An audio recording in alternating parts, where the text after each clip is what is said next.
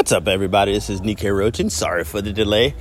I am wanted to welcome you and thanks for for listening. And uh, one of the things that I, I am actually today I'm in Jamaica, West Indies. I came here for a number of reasons. Um, I, my mother-in-law passed away, so we came for her um, memorial service. But um, while here, I got a chance to see this beautiful country and get to really see some of the the beauty, the healing, and the understanding of an ancient culture. And ancient in the fact that, you know, even though, you know, Jamaica was founded pretty much, and we say founded is kind of useless given the fact that there were people here anyway. So to say founded, let's just say when Europeans came to this country, and since then, there is so much um, people who came from African descent. Um, and my family, um, three times removed. My great grandmother was from um, right here in Jamaica, and so it, it's it's always um, almost as I said, it's like healing when you come to this country. But while I was here, something unique happened.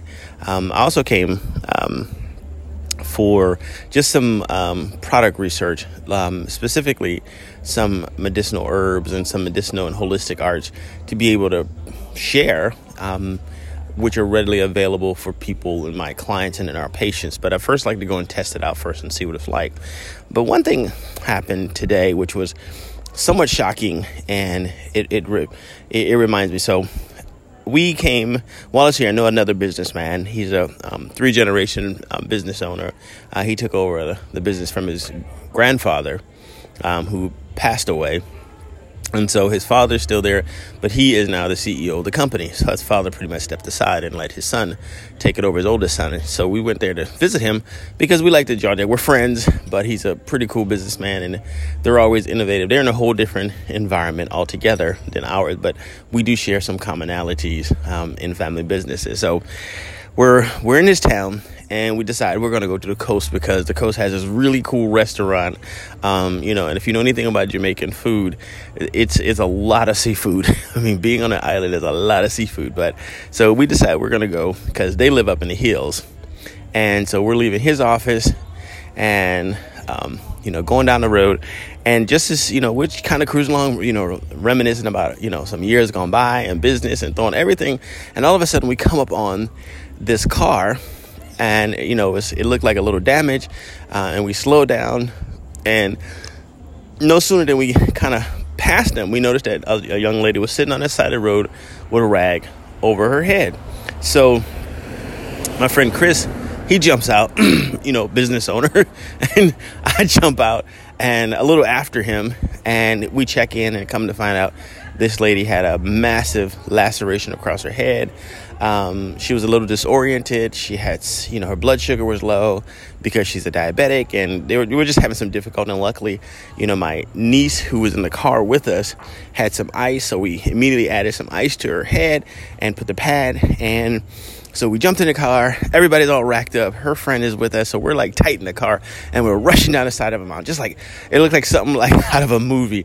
Because uh, Chris drives like he thinks he's in like a Formula One race car driver, so he's flying down the highway. I mean, shooting down these country country roads, which are not even like one lane big. So we on the way he calls ahead and calls an ambulance company and unlike in the states where if you call 911 an ambulance will show up and you know it's kind of things but here in this other country um, especially like jamaica the ambulance companies are private. So even if you call 911, no one's going to show up. At least no ambulance is going to show up. So you pretty much need to know somebody. So he calls ahead, speaks to the ambulance company owner because he's a business owner and says, Hey, can you meet me at the bottom of the hill? We have somebody. And he kind of tells the person. So meet us at the bottom of the hill because unlike us, we're civilians, they're an ambulance, so they can fly through traffic pretty fast. So they meet him at the bottom hill.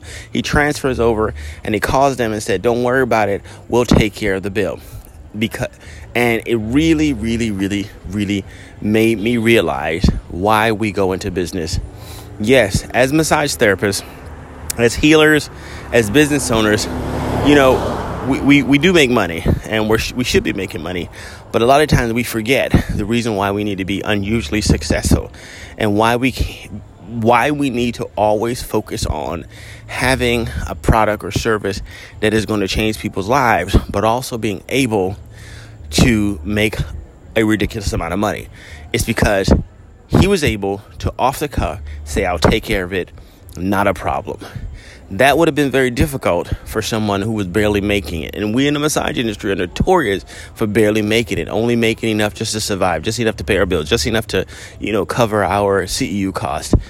Don't get sidetracked by money and thinking that just because you go after money, and I'm not saying going after money for, you know, the selfish reason, but going after money for noble reasons because money is just a tool. And it reminds us that, hey, make as much money as possible because you may find yourself in a tropical island helping a young lady who happens to be a nurse and a parent to get to the hospital and paying for her bill right on the spot because she couldn't get service. Because in Jamaica, if you don't have money, you don't get seen. That's how it rolls you could die. They won't even look at you. You know, so you uh, you know in the states we take that for granted. When you go when you pull up, an ambulance comes up. You know the the doctors go to work. In Jamaica, they pull up. The first thing they ask you is who's going to pay for this, and it's really weird, but you get a really good sense. And this is why you have to make a lot of money. It's so that when those situations pop up and there's nobody else out there who can take care of this person, it's you, the business owner, who can say, Don't worry, we got you covered. We'll take care of your medical bills, we'll take care of your ambulance fee, we'll make sure you're back on the road. And I was so proud of my friend Chris, and I was so proud of all business owners who nobly go after making a lot of money to be able to serve others in some of the most unique and audacious places and it's never about the money. It's never about the fancy car. It's never about the notoriety. It's those little teeny stories that really impact people's lives on so many levels. So go out there and do the things you need to do to make a ridiculous amount of money so that that money can serve others. I'll see you next time. Bye for now.